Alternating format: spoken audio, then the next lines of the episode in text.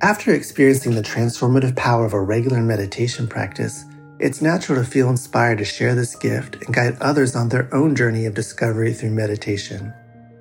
Join Buddhist teacher David Nichtern and Duncan Trussell, comedian and creator of the Netflix animated series The Midnight Gospel, for a free online event on Tuesday, May 7th at 6 p.m. Eastern Time. They'll discuss the profound practices of mindfulness in Dharma Moon's renowned mindfulness meditation teacher training program. Get certified by Dharma Moon to teach meditation, lead group practice sessions, and work with individual students. Visit dharmamoon.com slash be here now for more info and to reserve your spot for the free online event with David Nichtern and Duncan Trussell.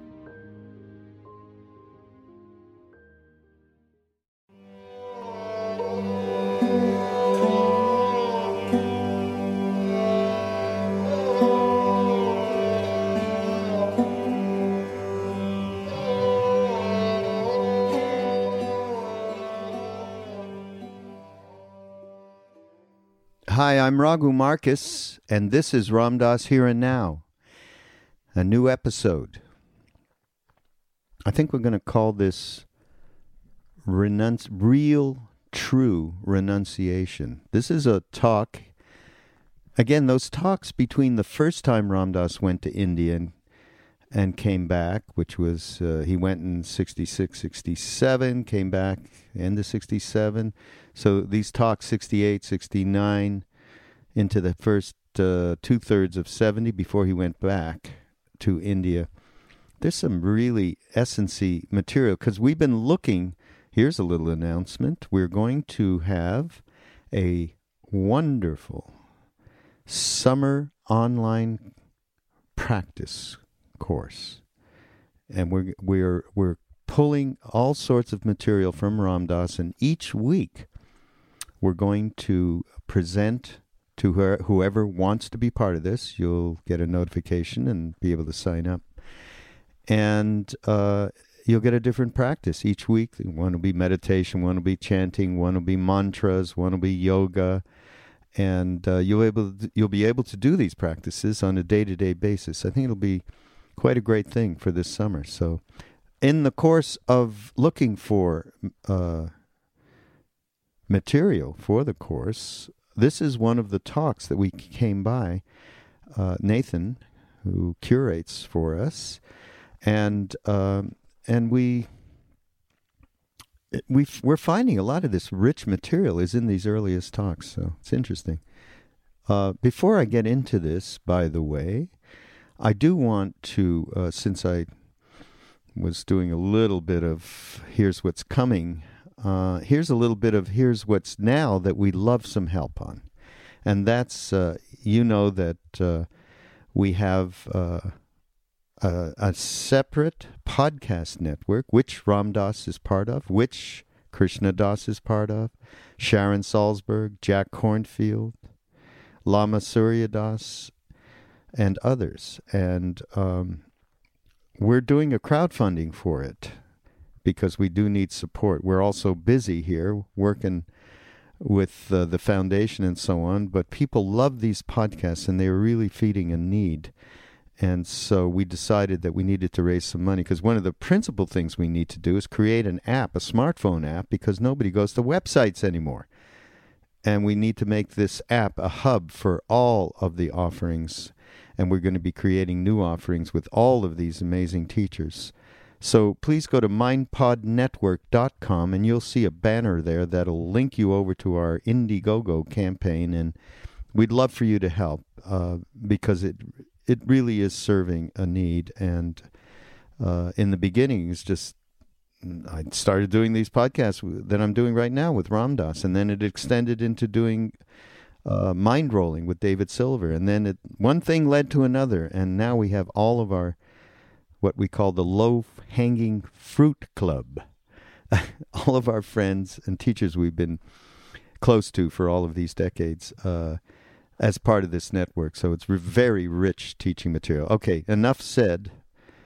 And uh, so, renunciation, true renunciation.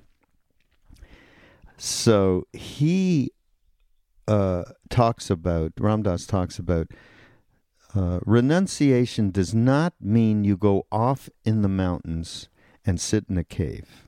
Okay, external actions are not what is required.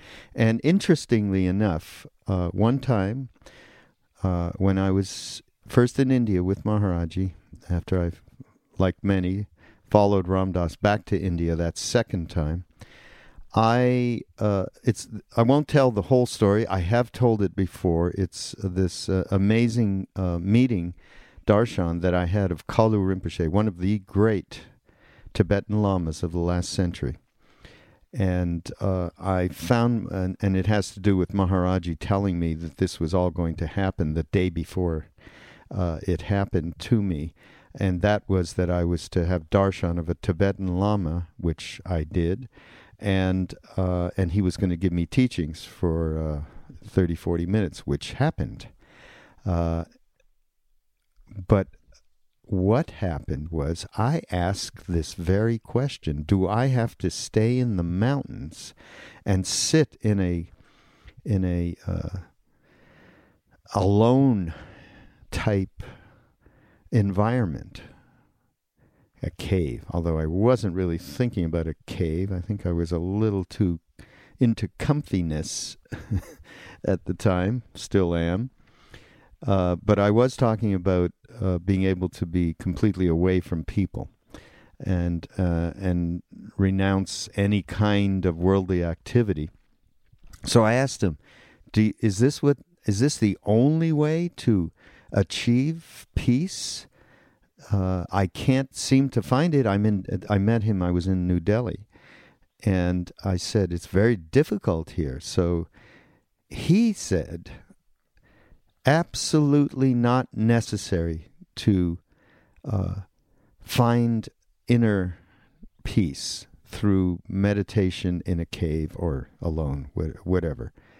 Uh, or in, in a spot where there isn't uh, worldly activity that, and he gave me the example of the seven siddhas of India, each of whom became enlightened through their work. One was a weaver, one was a potter, uh, and so on. And uh, through their complete devotion to that one thing that they did as an offering, uh, through that love of, of, of that work, they became realized. So this just uh, this talk that Ram Dass is giving here has a lot to do with uh, the kind of renunciation that is real. Is in he says renunciation is internal dropout, not external dropout. That's a big thing for us in the West because we're so achievement oriented, and uh, and we we think that we need to uh, lie on a bed of nails, kind of a deal uh, to uh, uh, to achieve enlightenment, and even that thought is spurious. Uh, and I always, uh, you know, people sometimes write and and and they ask questions of Ram Dass and around this kind of a quandary of enlightenment and what do I need to do and the severe austerities that I need to do, for, you know, to be enlightened and I remember I just said something the other day to somebody. I said, myself, I don't really think about that kind of stuff. I think that Maharaji is going to put in front of me whatever it is that I need to transform to just be a kinder, more loving, more compassionate person. I mean, that's that's my goal. Uh, enlightenment and realization. Uh, that's uh, that's up to him. So uh, but certainly, renunciation, uh, inner renunciation, is uh, is critical to being able to even connect with the true part of yourself. So. There's some wonderful stuff here also about the witness, and uh, the first step of karma yoga is to get free of attachment to your own life. Uh, to to get free of attachment to your own life is to develop a witness, and he talks about Gurdjieff. And by the way, those of you who uh, you should look up Gurdjieff. Uh, he was an amazing Westerner from the early part of the last century, middle part of the last century, um, who had a very Western uh, perspective on getting free. And he used to talk about the different me's. There's one me, and that there was one me that watches all the other me's. And we're not trying to change any of the me's, nor judge, nor evaluate. It just notes the karmic action. So, a really good uh, elaboration here from Ram Dass about Gurdjieff's method and the witness, which is highly uh, necessary to move forward, certainly. Um, well, at this point, I just want to quote one thing um, that's always important for us to remember day to day that uh, he talks about. He says, By letting go, everything gets done. The world is won by those who let it go. But when you try and try, the world is then beyond the winning. I think he's quoting somebody. I don't remember who. Maybe he'll say it when you listen. But I love that. Uh, and developing the letting go muscle, as Krishna Das calls it. So here it is. It's a uh, more than just about renunciation, but that is a centerpiece, uh, certainly in the first part of the the talk. And there's some uh, also some great mantras that he's going to that he includes that uh, that I love. Om Mani Padme Hum being one of them. Aditya Hridayam Punyam Sarv Shatru Bina Shanam, and uh, so this is a, a rich talk from uh, a long time ago. June 12th, 69. Jeez, really, huh? So this is Ram Dass here and now. And again, thank you for your support. Uh, for everything we do here at the Love Serve Remember Foundation and ramdass.org. Uh, please do continue that support that allows us to uh, continue doing everything that we're doing. And we've got some terrific news coming up in the next uh, months. This fall, we we are going to have a couple of, of great offerings, and I'm excited about the about the summer course. So tune in to ramdass.org for more information, and we'll see you next week. This show is sponsored by BetterHelp. Stop for a moment and think about something that you really need to get off your chest. It could be frustration with your job or a coworker. It could be fear or uncertainty about the future. It could be a secret that you've been hiding for years. We all carry around different stressors, both big and small. When we keep them bottled up, it can start to affect us negatively. Therapy is a safe space to get things off your chest and to figure out how to work through whatever is weighing you down. Speaking with a therapist on a regular basis is also a great way to improve your communication skills, learn to resolve conflict, increase your self awareness and self esteem, develop positive coping strategies, build stronger relationships, and more. If you're thinking of starting therapy, give BetterHelp a try. It's entirely online and designed to be convenient, flexible, and suited to your schedule. Just fill out a brief questionnaire to get matched with a licensed therapist, plus switch therapist at any time for no additional charge. Get it off your chest with BetterHelp. Visit betterhelp.com slash ramdass today to get 10% off your first month. That's BetterHelp, H-E-L-P dot com slash ramdass. Now, let me answer a few of those questions. What is the desire about? The desire, you see, is the, is the distorted attempt to come to the light through the external senses. Let's say you, I pick up a hitchhiker and he says, Man, look at those waves. I wish I had, I wish I could go surfing. Surfing is the way. Surfing is the way. Man, I'm going to surf for the rest of my life. That's the way. That really is it. What has he touched with surfing? He gets on the top of that wave and it's just right and he's in tune with all the forces of nature and he transcends his ego and he's in a place where, yeah, it's all right. Feeling of fulfillment, feeling of contentment, feeling of happiness, feeling of, yeah.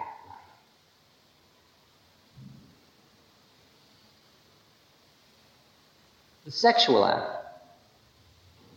That's the big upaya of the West, big method of getting high.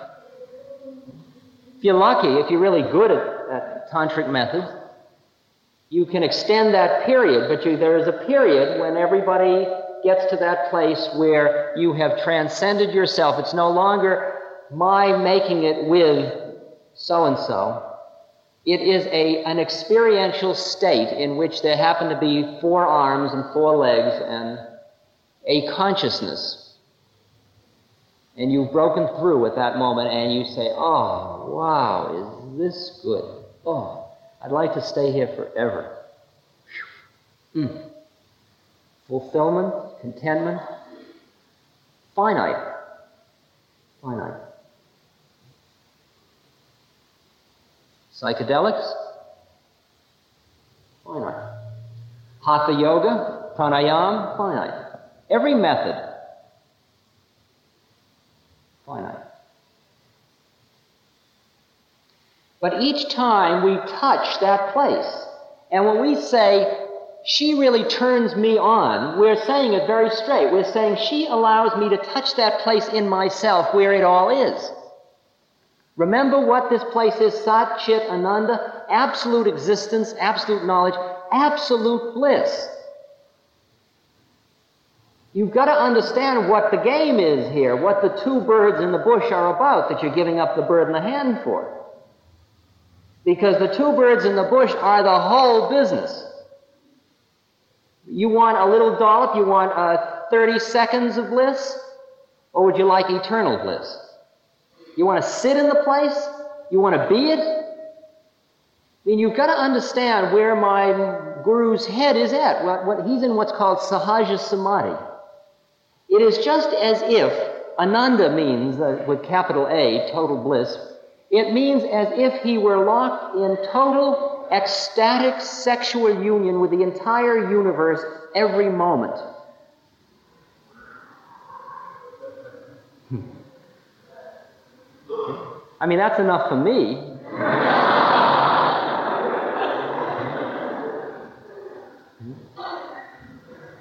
but the rule of the game is you got to give it all up to have it all.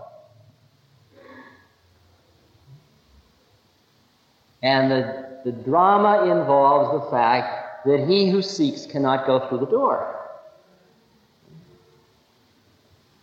I mean, man, I want to have all that bliss. I will die in the process. And then there will be all that bliss. Renunciation that is required does not mean you go off to the mountains and sit in the cave. You may do that, that may be your method, or you may never miss a step in the Lila Rasa. You may be a housewife doing your thing, or you may be a protester doing his thing, or a soldier doing his thing, or a businessman doing his thing, or a dropout doing his thing. That's all irrelevant. That is all irrelevant. Your external actions are not what we're talking about. Think about that. The external dropout, if you think that's what it's at, that's a cop out. You may drop out because that's your thing.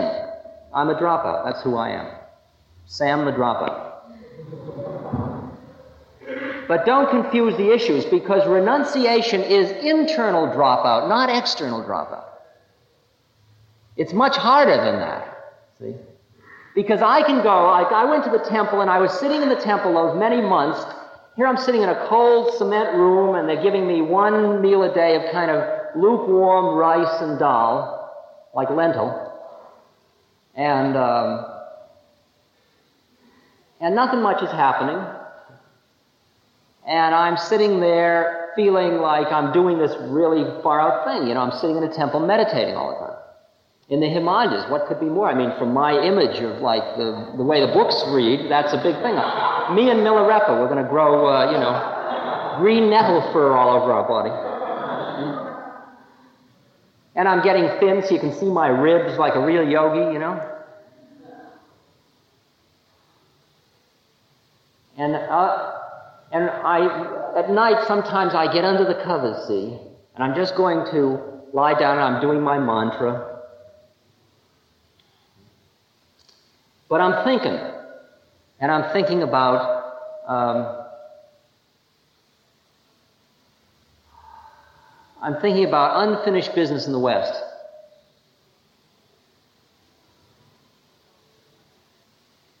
And I wonder what's happening to that rock and roll group. I wonder how my father's doing. I wonder how Carolyn is. I wonder what Tim's up to. And every now and then Maharaji calls me over and he says, um, You were in America last night.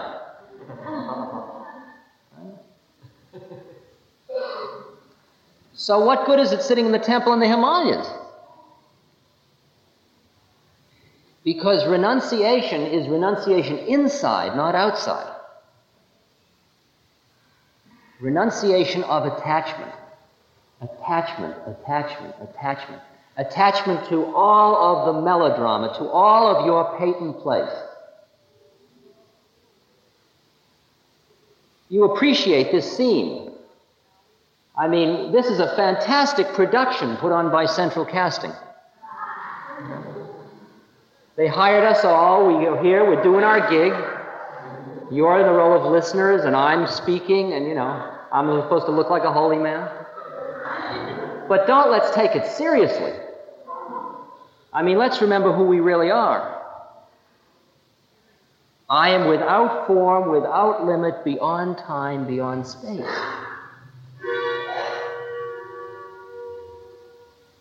That's what's available. That's what's available.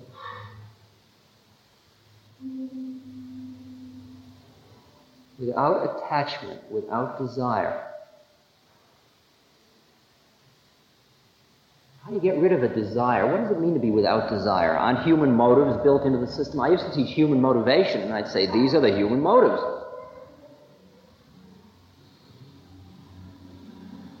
Whose motives? Who am I? Am I he who has motives and desires? I often talk about one of my desires that is still very extant the desire for root beer. I would be sitting in my uh, meditation room being very holy, and I'm thinking about root beer. All right, now that's an attachment. Or sometimes I'm sitting in the, in the meditation room and I'm not thinking about root beer, and the next moment I'm at my father's refrigerator with the bottle tilted back, drinking root beer. And I say to myself, damn you, you're drinking root beer again. You'll never become a realized being. Now, you've got to understand that the statement, damn you, and the drinking of the root beer are all attachment. The only part that's helpful is the little witness inside that says, look at him drinking root beer. Look at him putting himself down for drinking root beer.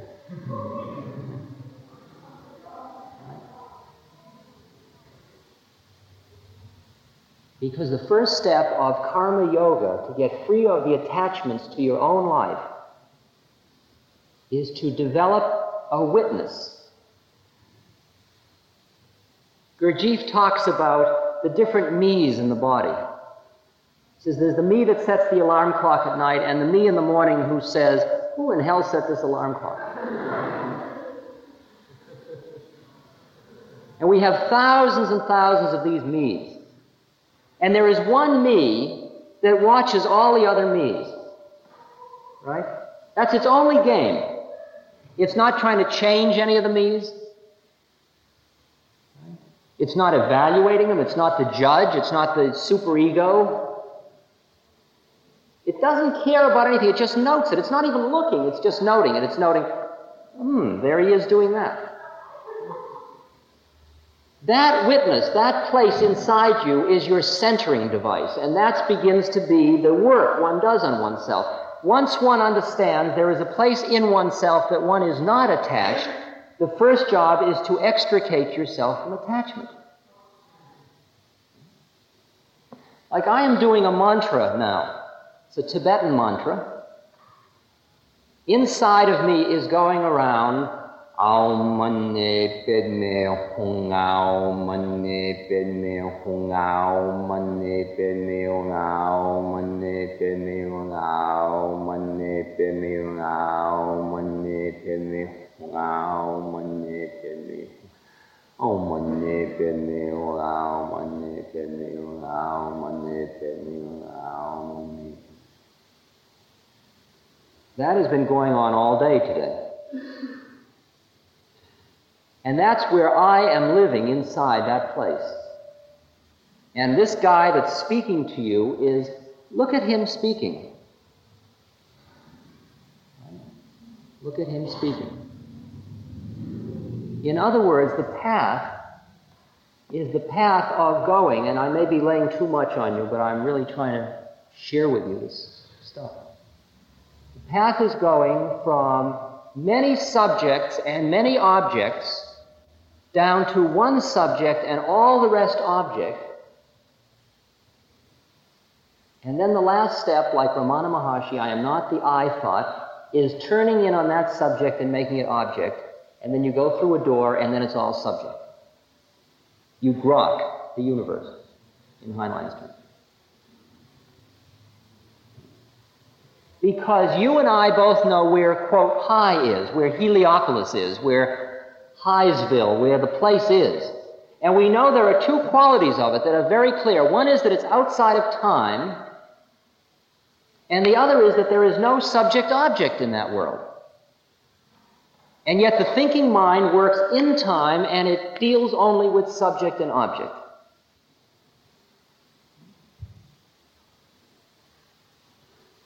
And therefore, it is only when you come into the immediate now Right now, right here now. Here we are, right now, right here now.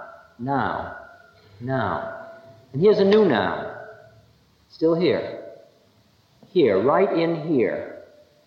Right in this place. Here. Here.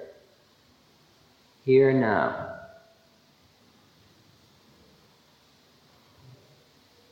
From in here now, you watch time go by. You don't be in time, you be, and time goes by in the same way as if you were standing on a bridge and watching it all go under the bridge. That is the eternal present. And subject object is the other key to getting out of it.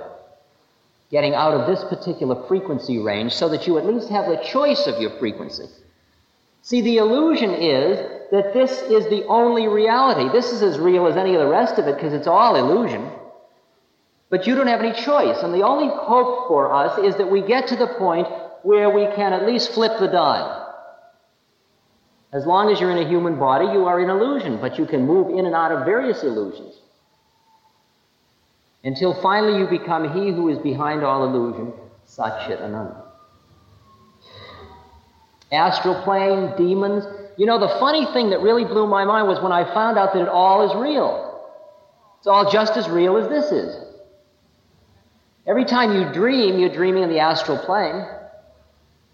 And the funny thing is that every time we got we we physical beings, manifestations, think we're thinking up something like Mickey Mouse or Captain Marvel or Captain Strange, it's all real. It's all real because our desires create our universe. And when you are an astral being, you create all those universes. And no man thinks up anything new, he merely brings forth some other manifestation.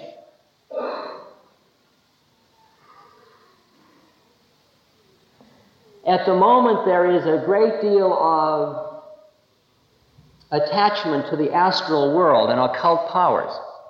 As far as the concern of the people that I am being trained by, which are Ashtanga yogis, it's called Raja Yoga, the statement is very clear.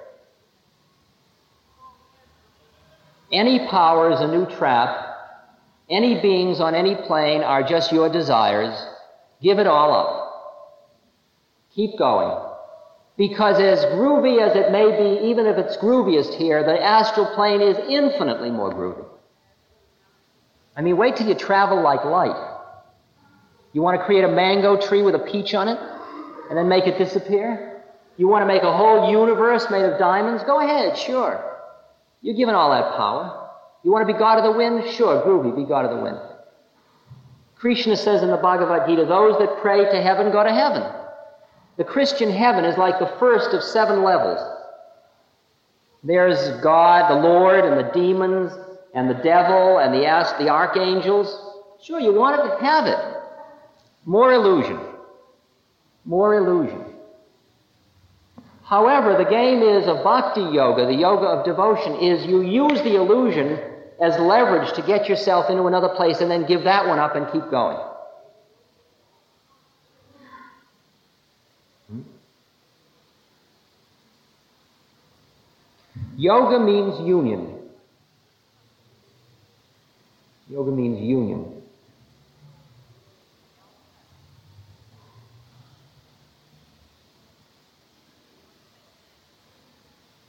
All of these methods karma yoga, the yoga of daily life, bhakti yoga, the yoga of love and devotion, Raja, uh, Gyan yoga, the yoga of the intellect going to it through itself, the mind going beyond itself. Hatha yoga, the yoga of the body, sun and moon. All of these yogas end up with union. Same place. They all go to the same place. Every yoga goes to the same place. Each person finds the yoga that is suitable to him. Raja Yoga, the yoga that I pursue, is peculiarly unique to my particular trip. It's not for many other people. It includes, Ashtanga Yoga includes eight limbs. Eight limbs. The first two limbs are purification. Each of them includes five little things. The first one includes non killing, non stealing, non lying, non giving and receiving of gifts, and brahmachari, or sexual continence. Not many people want to go on that trip in the West. I mean, we just got sexual freedom, man. We're not about to go on that trip. The second, called niyama, includes cleanliness, tapas or austerities, study, surrender, and contentment. The third limb involves asanas, or getting your seat, or hatha yoga, or getting your nerves opened and your body calm so you can turn it off and, and leave it. The fourth is called pranayam, which is breath control, or control of pran through breath. And the fifth through the eighth are techniques of calming the mind.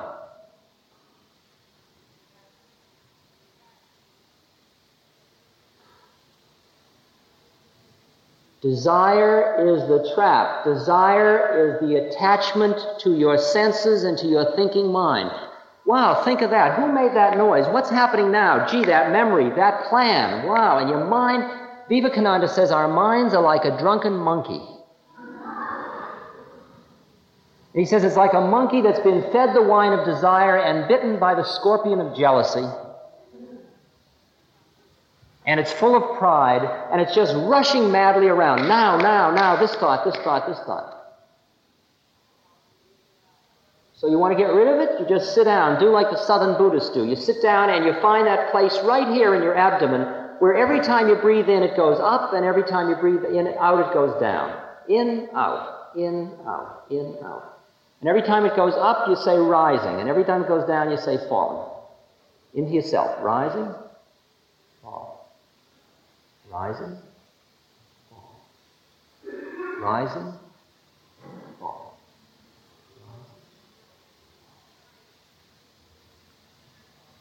Sit down sometime and do that for three hours.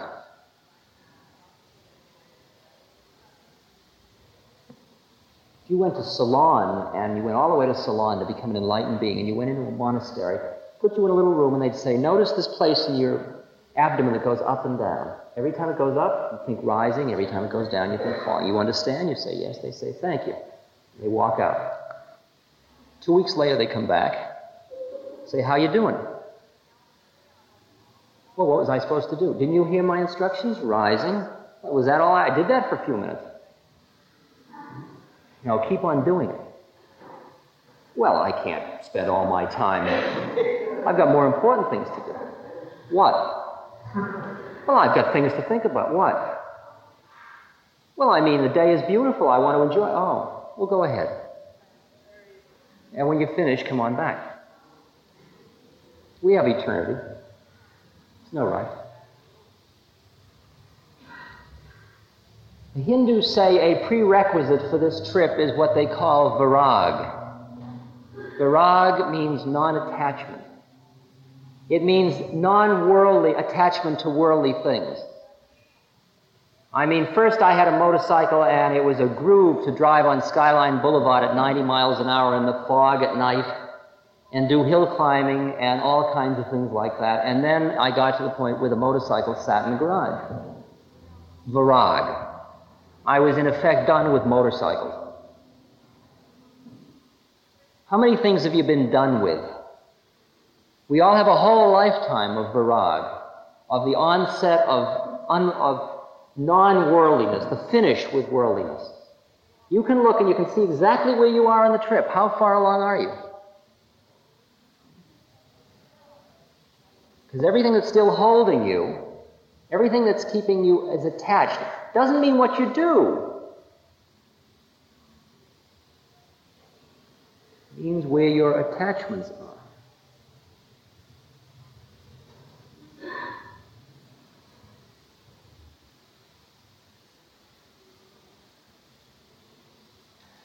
At one point I said to uh, my teacher, What is LSD? He thought about it for two weeks, and he wrote me a note, which is the following note. He said, LSD is like a Christ in America, which is awakening the young folk in Kali Yuga. That's the dark age. America is a most materialistic country. Therefore, God has shown his avatar in a form of LSD, a material. They wanted a material for approaching God, and they got it in the form of LSD. A man who has not tasted things thinking is true, how he will get the feeling of these things?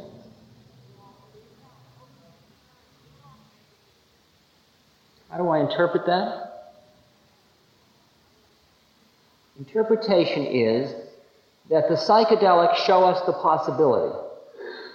But just as in Christ's parable of the wedding feast.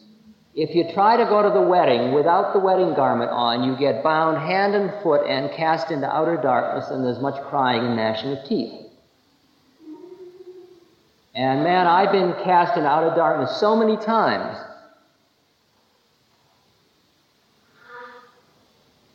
And what is the wedding garment? The wedding garment is the purification. And what is the purification? The purification is non attachment.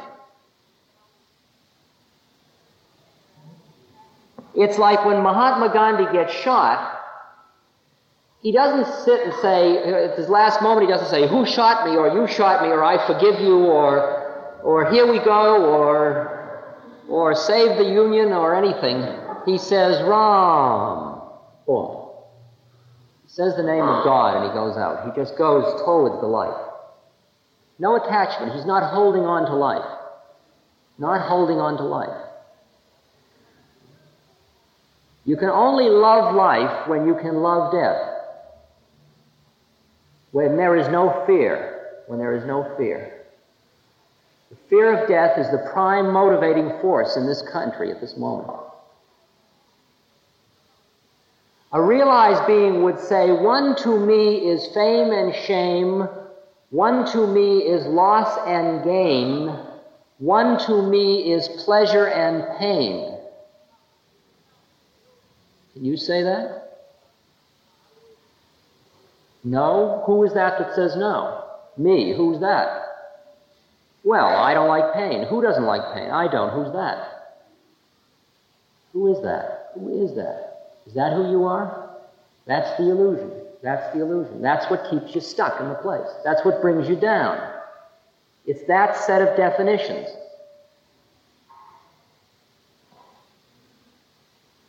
And finally, when you see how it is, the only thing to do is to start to calm the mind down and center it and watch your own desires go by. The terrible beauty of nature. How poignant it all is. How beautiful a divine mother is. She's everything. She creates and she destroys.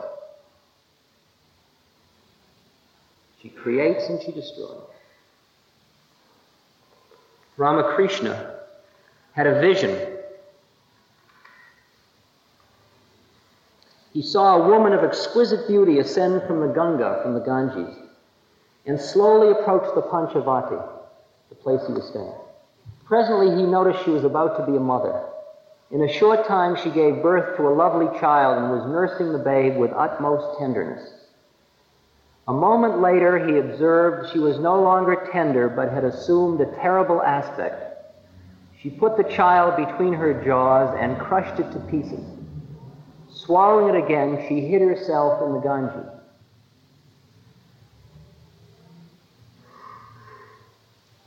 I've been meditating in a little house in Gorda in, in Big Sur and there was a cat that went with the house, and I'd be sitting in meditation, and the cat would bring in a mouse or a rabbit that had just killed or was in the process of killing, and it would bring it to me as a gift. And I would be being very holy, and this cat would sit next to me, crunching on the skull of this animal. And the only thing that was available to me was the emotion of infinite and unbearable compassion. And what is compassion? Compassion is a total empathy with how it all is. Because when you are all of it, you are the mouse's skull, and you are the cat crunching it, and you are the you that is horrified by it, and you are the whole business. And that too, and that too, and that too. And you've got to examine all of the dramas you're involved in, all of your patent place, to see where you are caught in the melodrama. Because if the other thing besides time you've got to get out of is subject object, you realize that any time you think of another human being as him, or her, or them, you are perpetuating the illusion which is keeping you down. And the next statement that is also true is the only thing we have to offer to another human being is our being, is our state of being. If I protest against war angrily, don't you see? I am creating the very thing I'm trying to get rid of that it is only when one is free of attachment that one can make a statement that does not create its polar opposite. Because if somebody comes up to me and treats me like him, I can get caught in their head and I'll start to feel like him. And then if I'm him, they're him to me. And then the polarization gets more and more and more extreme. Take it in lovemaking. There are three levels at which a man and a woman can relate to one another.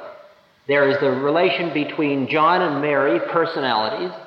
There is the relation of yin and yang, polarities, energy poles. In both of those, the word lust is appropriate. That is, you are turned on by the other person as object, as them. And then, through the method, you get to the place where we are us briefly. There is still another method, and that is to establish with another human being the place of us.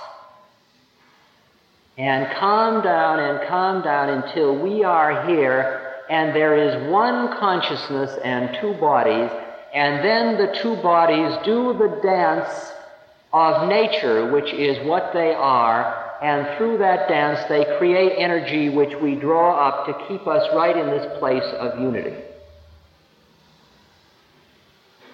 And once you are in this place of unity, to quote, make love in the old fashioned head models of, of subject object brings you down. Brings you down. It's as simple as that. And you're just not going to settle for it finally.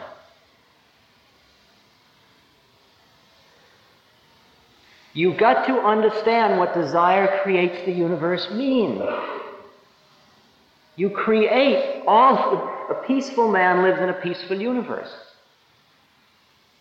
This is not hiding one's head in the sand. This is the only leverage one has on the pran of the universe, on the illusion. If I stop at a gas station, the guy is wiping my windshield. Who, windshield. Who is the guy? He is God and I am God. You see, we in the West have been educated for so long about individual differences taller, shorter, richer, poorer, older, younger, them, us, establishment, hippies, dropouts, drop ins. Man, we got it coming out of our ears. So many discriminations.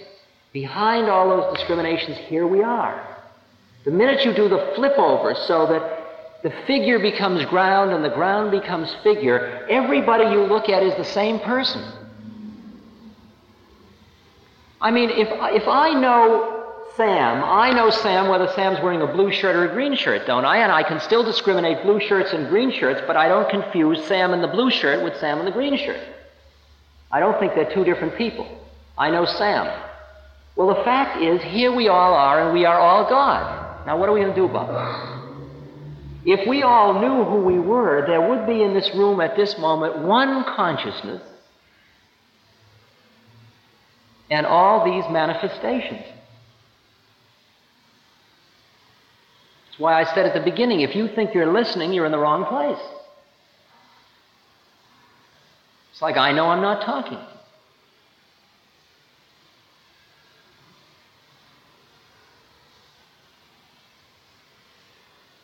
I do a mantra called Aditya Hridayam Punyam Sav Shatru Bina Shanam. Aditya Hridayam Punyam Sav Shatru Bina All evil vanishes from life for him who keeps the sun in his heart.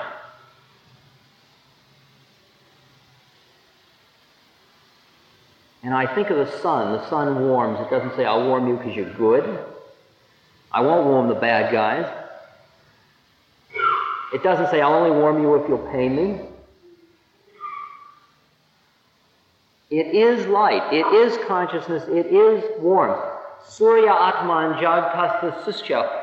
Surya, the sun, is the Atman, is the God of the physical universe. It is light, it is consciousness, it is energy. Be like the sun. Just go around warming things. So you will say, well, I can't warm him, man. He thinks he's like the fuzz, or he thinks he's object, or he thinks he's a bad guy. That's his head, that's his desire. You create your universe. My teacher writes on his slate if you wear shoe leather, the whole earth is covered with leather.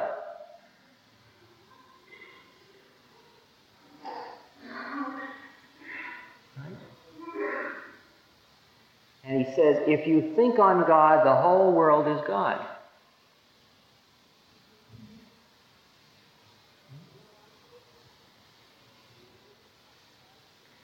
If somebody, quote, brings you down, quote, brings you down, that brings me down, understand that that is your head. You are creating your universe. Got to come back there all the time. You want to help somebody? Help yourself.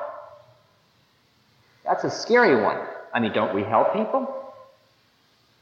You don't help people if you think you're helping them. How do you like that one?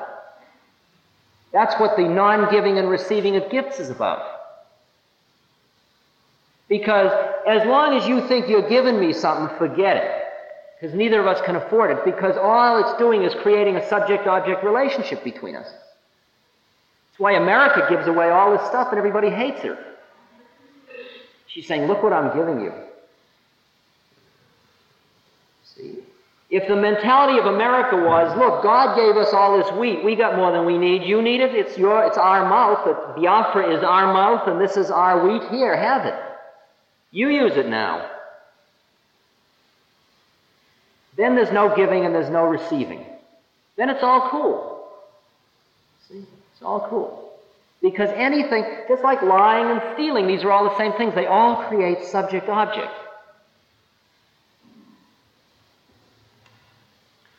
By passion for the pairs of opposites, by those twain snares of like and dislike prince, all creatures live bewildered, save some few who, quit of sins, holy in act, informed, freed from opposites, and fixed in faith, cleave unto me, says Krishna in the Gita. You've got to finish with opposites. You've got to get finished with opposites. We and them is a state of mind. If you don't like living in that state, change your mind. Somebody else says, but there are we in them. That's his mind. You live in your mind. Because I'll tell you another secret. The most, the most ferocious sheriff's deputy in the southern small town, the fiercest North Vietnamese, the toughest guy in the FBI, the hardest meth head, all want to be God. And they all want to be the sun, and they all want to be love, and they all want to be warm. See, all you got to do is tap in on the universal place and all the rest of it. I came back from India and I found my father, who was a 70 something year old man who was busy getting ready to die. He had lost his wife, he was depressed. His whole life he felt had been a failure, as you know, it's the whole syndrome of that place you get in life. He was looking back in the past, and I came back and he picked me up at the airport and he took one look at this Meshuggah kid, you know, the, with the beard and the dress and the whole business, and he, he, he didn't even know how to deal with it. And he came and he started talking about making his will, and it was all over for him. And all I saw was this very, all I felt was this compassion, like the mouse eating the, uh, the uh, cat eating the mouse. And I heard all the drama, but I didn't climb into that particular melodrama. I just kept centering and kept centering. And that's hard with your father because you've got years of habits. Years of habits. And I just kept centering, and then I kept living in the here and now. And he said, um, You want to uh, make some raspberry jam? Sure. So he starts to make the raspberry jam, and he's talking about the past, and I'm busy making the raspberry jam. There's nothing in my life I got to do but make raspberry jam. It's all here now. And he's here, and he's telling me the stories, and they're going through me like Chinese food, and I'm doing my mantra, and on it's going. And very quickly, very quickly, he starts to feel, wow, it's really good to hang out with him. Because it's all right here and now. Right here and now. That was in May. That was just a year ago. From a depressed guy getting ready to die, in February, I gave the bride away for his new marriage. And he's now in his honeymoon. And when he brought his wife to the apartment, he said, Rich, I can't make it by myself. He calls me rum dum. Okay?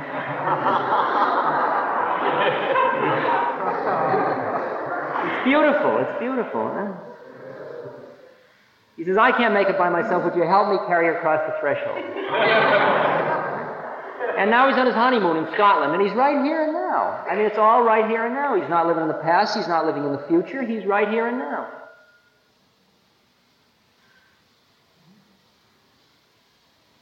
And that is the exact message. When the guy is washing the windshield, here we are, we're God. This moment is the only moment in the universe. This is it. This is not quick wash the windshield so I can get on to California. This is the moment. I stopped at a Shell station in Vermont, I recall. The guy washed the windshield, and I just looked at him, and he, I was just signing the credit card and looking at him, and nothing. I wasn't saying to him, "I am God, you are God, I am love, you are love." Don't you realize you're love? You're not a Shell station attendant. I was just signing the credit card, and he was. We were talking about my old car and how groovy it was, and all that kind of stuff, and that was all. And he felt that thing. He felt that thing because a human relationship is as high as the highest link. It's as strong as the strongest link. So if you can get your vibrational frequency up, everything around you comes up to that place because it's all reaching for that place anyway. It'll go through all its quivery doubts, And all you've got to do is keep centering. And then you are creating your universe. And then he said to me, Say, let me show you my car. So I got out and we went behind the garage and looked at his car. Then he said, I'd really like my wife to meet you. We went up and met his wife. She said, Won't you stay for lunch? So I stayed for lunch. I realized I could move in and live there forever. And there was, there was no reason why I should leave. I mean, how do we define he's a Shell station attendant and I'm just passing through? Who's caught in that drama? Here we are, this is the moment. Now, what is this moment? Here we are. Nobody's going anywhere.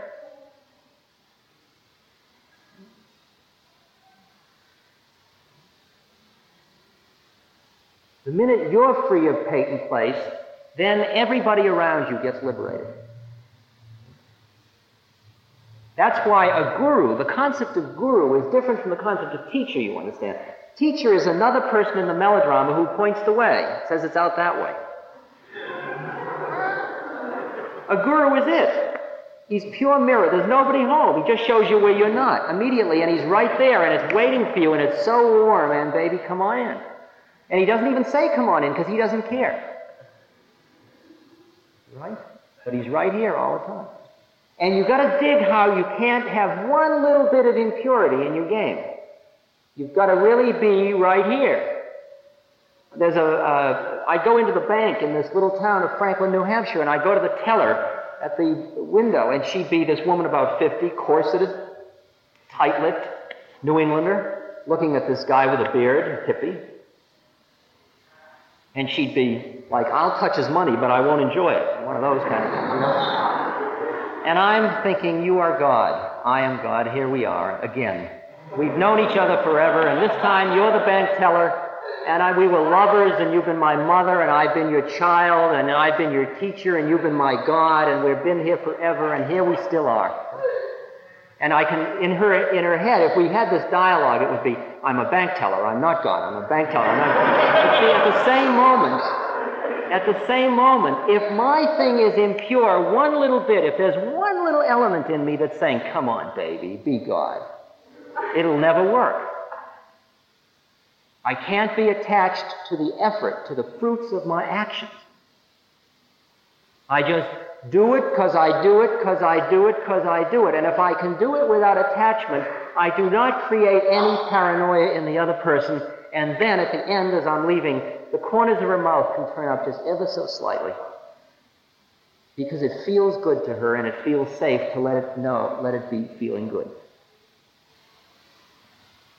But the minute there would be one thing in me that would think of her as object, like, come on, lady, be in love, it'll be horrible because paranoia takes two to dance.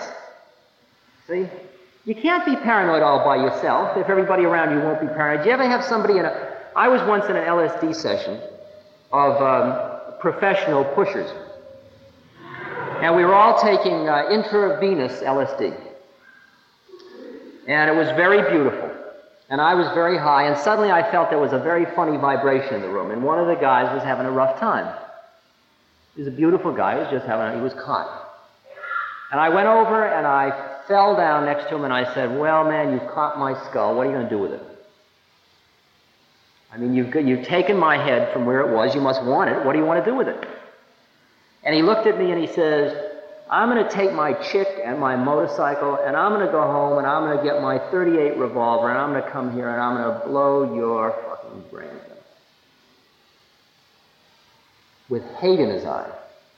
And I said to him, Well, man, if you do that, you're going to be killing a really beautiful cat. but if you've got to do it, go ahead. But when you're outside, dig these stars because they're really beautiful. You know, on your way. And I'm with you, but I'm going to stay here because it's warm and all your friends are here and we all love you. But you go ahead and you go get your gun and do your thing. It's all cool. And he went to the door and he looked around and he started to go out and he looked at the stars and he looked back and he looked out and looked back. And then he started to cry and he came back and fell down. He broke through. Because nobody was into his drama with him. And you say, well, that's all right. But think of the other cases. It's always impurity. It's always impurity. Buddha's shield, that kept Mara, the demon, from screwing up his enlightenment was that purity. Was that purity of not being in subject object. Karma is subject object. Exactly what it is. So you realize your desires create your universe. You calm your head down so you watch attachment go by and don't identify with it and be perfectly centered in here. Om Mani Padme, Om Mani Padme, Om Mani Padme. Watching it all go by.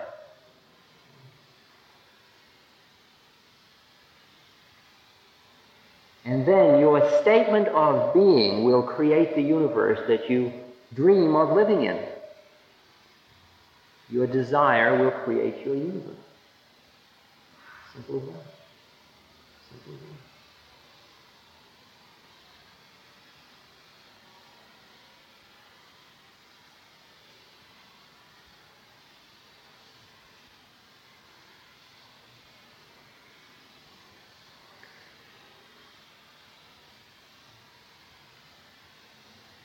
The statement you have to give it all up to have it all means you have to have gone beyond compassion to then be compassionate. You have to see that it is all nothing. There is no you, there is no me, there is no one speaking, there is no one listening, there never was. All of these are merely changing forms in the pattern of illusion, but for a brief second here. When you know that and sit here where nothing's happening, then you can be in the world of form and illusion with great compassion and see how it all is. Only then. Only then. Clinging neither to the void nor to compassion. It's the paradox of the two in one. Every time I feel compassionate for our melodrama, I see there's nothing here. And every time I see there's nothing here, I feel infinite compassion.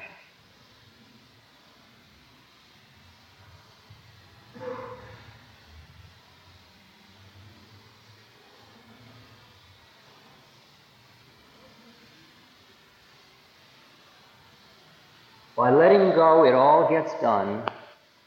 The world is won by those who let it go.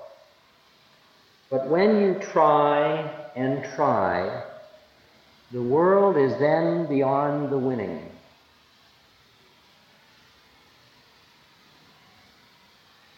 People say, Well, what are you doing? I say, I'm doing what I'm doing. I do what I do. What else is there to do? I am not driving through Iowa in order to get to California, although I am headed towards California. When I am in Iowa, I am in Iowa. And when I'm in California, I'm in California. When I'm here, I'm here. And it's always right here. It's always right here.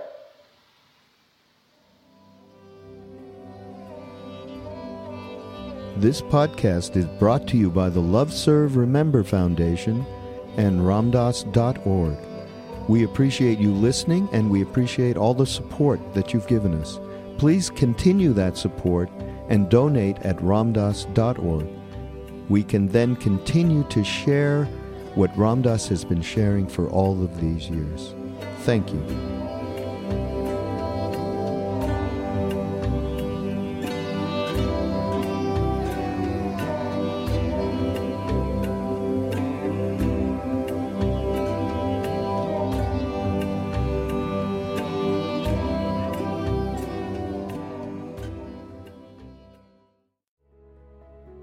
Show is sponsored by BetterHelp. What do you need to get off your chest? We all carry around different stressors, both big and small. When we keep them bottled up, it can start to affect us negatively. Therapy is a safe space to get things off your chest and to figure out how to work through whatever is weighing you down. It's also a great way to learn to resolve conflict, develop positive coping skills, and much more. If you're thinking of starting therapy, give BetterHelp a try. It's entirely online and designed to be convenient, flexible, and suited to your schedule. Get it off your chest with BetterHelp. Visit betterhelp.com slash ramdass today to get 10% off your first month. That's betterhelp, H-E-L-P dot com slash ramdass.